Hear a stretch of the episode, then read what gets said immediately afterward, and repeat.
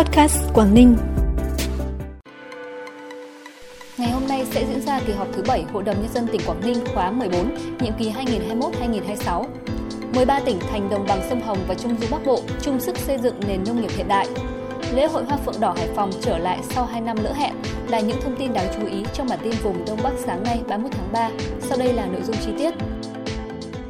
Thưa quý vị và các bạn, ngày hôm nay 31 tháng 3 tại thành phố Hạ Long, Hội đồng Nhân dân tỉnh Quảng Ninh khóa 14, nhiệm kỳ 2021-2026 sẽ tổ chức kỳ họp thứ 7, kỳ họp chuyên đề để quyết định một số nội dung quan trọng thuộc thẩm quyền của Hội đồng Nhân dân tỉnh.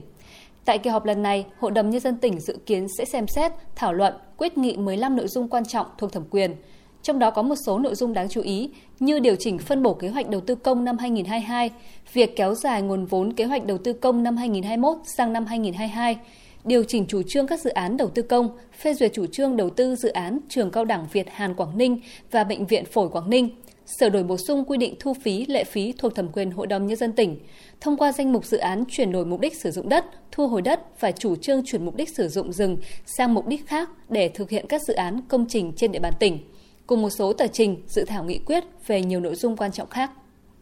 Khối thi đua Sở Nông nghiệp và Phát triển Nông thôn 13 tỉnh, thành phố vùng đồng bằng sông Hồng và Trung Du Bắc Bộ gồm Hà Nam, Hưng Yên, Hải Dương, Bắc Ninh, Hà Nội, Hải Phòng, Nam Định, Ninh Bình, Thái Bình, Vĩnh Phúc, Quảng Ninh, Bắc Giang và Thái Nguyên vừa tổ chức ký giao ước thi đua năm 2022. Theo đó, năm 2022, khối thi đua phát động và thực hiện phong trào thi đua theo chủ đề Toàn ngành nông nghiệp và phát triển nông thôn chung sức xây dựng nền nông nghiệp hiện đại, nông dân giàu có, nông thôn văn minh. Các đơn vị trong khối tích cực thực hiện đồng bộ các giải pháp phát triển kinh tế nông nghiệp, nông thôn, tiếp tục đẩy mạnh cơ cấu lại ngành, nâng cao năng suất, chất lượng hàng nông sản và hiệu quả sản xuất kinh doanh, phát triển mạnh thị trường tiêu thụ nông lâm thủy sản cả trong nước và xuất khẩu, phấn đấu vượt mục tiêu tăng trưởng của năm ở mức cao nhất – thực hiện hiệu quả chương trình mục tiêu quốc gia xây dựng nông thôn mới giai đoạn 2021-2025 gắn với phát triển kinh tế nông thôn. Tỉnh Hải Dương vừa có buổi làm việc với lãnh đạo công ty cổ phần đầu tư Quảng Hưng và công ty trách nhiệm hữu hạn tư vấn kỹ thuật Sinotech Đài Loan. Tại buổi làm việc, hai doanh nghiệp mong muốn được nghiên cứu quy hoạch khu công nghiệp công nghệ cao Chí Linh 1 với quy mô khoảng 325 ha, kinh tế kỹ thuật đa chức năng, nghiên cứu phát triển và ứng dụng công nghệ cao, đào tạo nhân lực công nghệ cao và sản xuất kinh doanh sản phẩm công nghệ cao – Phát biểu tại buổi làm việc, đồng chí Bí thư tỉnh ủy Hải Dương khẳng định sẽ tạo mọi điều kiện thuận lợi để hai doanh nghiệp hợp tác nghiên cứu quy hoạch dự án, triển khai đầu tư theo quy định của pháp luật Việt Nam.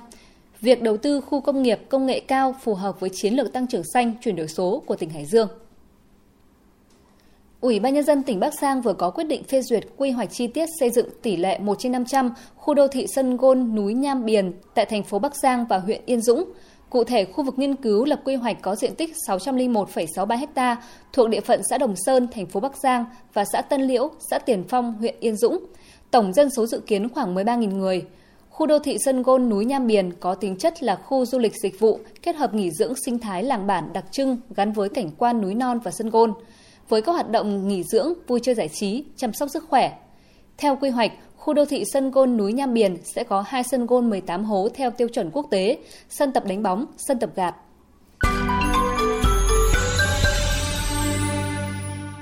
Tại quảng trường Nguyễn Tất Thành, thành phố Tuyên Quang, tỉnh Tuyên Quang vừa tổ chức khai mạc lễ hội khinh khí cầu quốc tế lần thứ nhất năm 2022 với chủ đề Tuyên Quang điểm đến an toàn, thân thiện hấp dẫn. Lần đầu tiên trên bầu trời Tuyên Quang quy tụ 22 khinh khí cầu các loại với đủ sắc màu của 7 quốc gia, Anh, Tây Ban Nha, Hà Lan, Nhật Bản, Hàn Quốc, Thái Lan và Việt Nam do khinh khí cầu của hãng hàng không Vietjet đại diện, do các phi công quốc tế dày dạn kinh nghiệm điều khiển.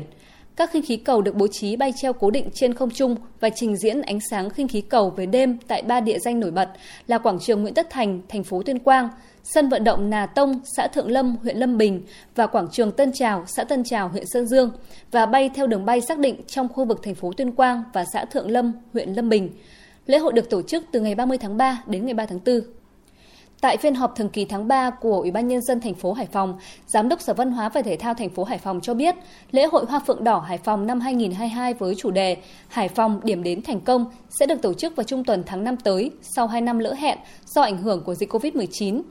Ngoài những hoạt động chính của lễ hội Hoa Phượng Đỏ, dịp này các địa phương đơn vị trong thành phố cũng tổ chức gần 100 sự kiện sôi động khác như đua thuyền rồng trên biển tại Đồ Sơn Cát Bà, lễ hội trưng bày và diễu hành xe cổ, đại nhạc hội âm nhạc điện tử EDM, Giải gôn du lịch mở rộng, giải đua xe đạp toàn quốc non sông liền một giải, tranh cúp truyền hình thành phố Hồ Chí Minh với vòng đua tại trung tâm thành phố Hải Phòng và quanh đảo Cát Bà. Giải bóng truyền nữ bãi biển toàn quốc, tranh cúp Flamingo lần thứ nhất.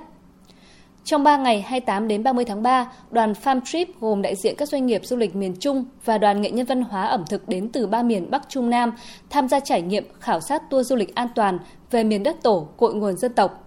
Tour du lịch diễn ra trong 3 ngày 2 đêm với lịch trình Nội Bài Việt Trì, Đền Hùng, City Tour Việt Trì, Hát Xoan Làng Cổ, Đồi Ché Long Cốc, khu du lịch nước khoáng nóng Thanh Thủy. Đây là dịp để đại diện các doanh nghiệp du lịch miền Trung kết nối hợp tác với các doanh nghiệp du lịch Phú Thọ, triển khai quảng bá tour du lịch an toàn về miền đất tổ, cội nguồn dân tộc đến du khách khu vực miền Trung, thu hút đông đảo du khách đến với Phú Thọ trong thời gian tới. 3 tháng đầu năm, tỉnh Hà Giang đón hơn 500.000 lượt du khách trong nước và quốc tế, tăng 112% so với cùng kỳ năm 2021.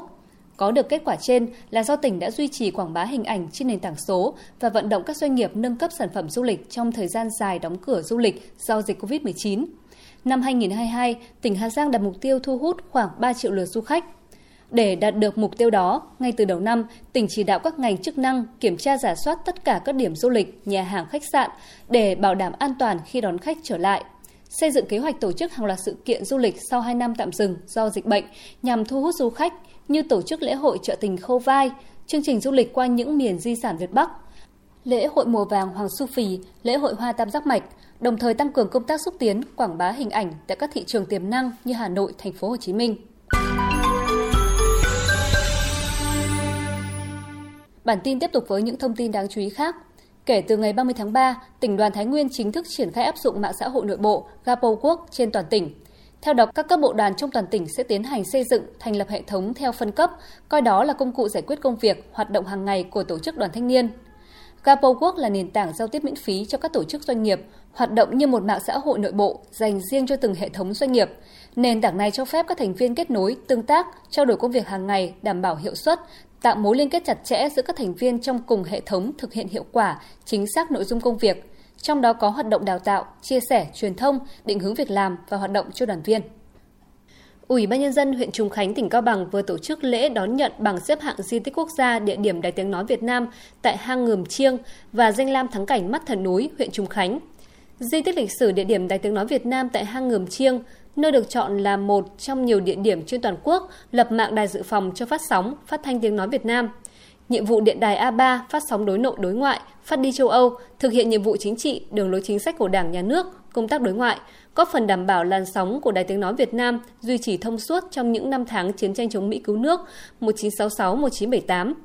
Danh lam thắng cảnh mắt thần núi, xã Cao Trương nằm trong hệ thống di sản của Công viên Địa chất toàn cầu UNESCO Non nước Cao Bằng, thuộc tuyến du lịch phía đông trải nghiệm văn hóa bản địa ở xứ sở thần tiên. Mắt thần núi nằm trong quần thể danh lam thắng cảnh với hệ thống 36 hồ liên thông nhau một cách độc đáo, cùng các dòng chảy trên bề mặt và dòng chảy ngầm.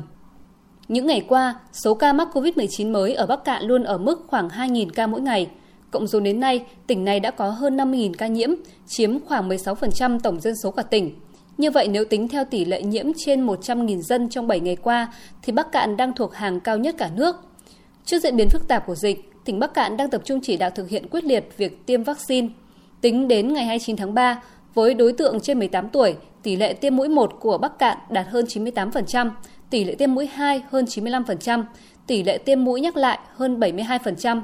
Đối tượng 12 đến 17 tuổi, tỷ lệ tiêm mũi 1 hơn 98%, tỷ lệ tiêm mũi 2 hơn 96%. Để đẩy nhanh tiến độ, trong tuần các huyện thành phố đã thành lập những đội tiêm lưu động đến từng nhà ở các thôn bản để tiêm vaccine cho những người dân khó khăn trong đi lại. Tỉnh Bắc Cạn đồng thời yêu cầu các đơn vị tiếp tục khẩn trương trong việc tổ chức tiêm vaccine mũi thứ 3 cho người từ 18 tuổi trở lên, hoàn thành trong ngày hôm nay 31 tháng 3. Phần cuối bản tin là tin gió mùa Đông Bắc.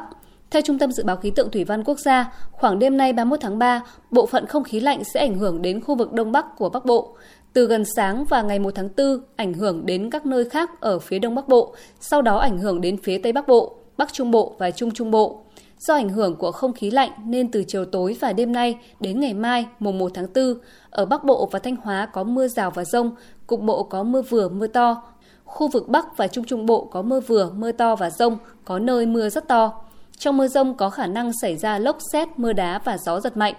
Ở Bắc Bộ từ đêm nay trời chuyển rét, với nhiệt độ thấp nhất phổ biến từ 14 đến 17 độ, vùng núi có nơi dưới 12 độ. Cảm ơn quý vị và các bạn đã quan tâm và đón nghe kênh podcast Quảng Ninh. Xin kính chào tạm biệt và hẹn gặp lại.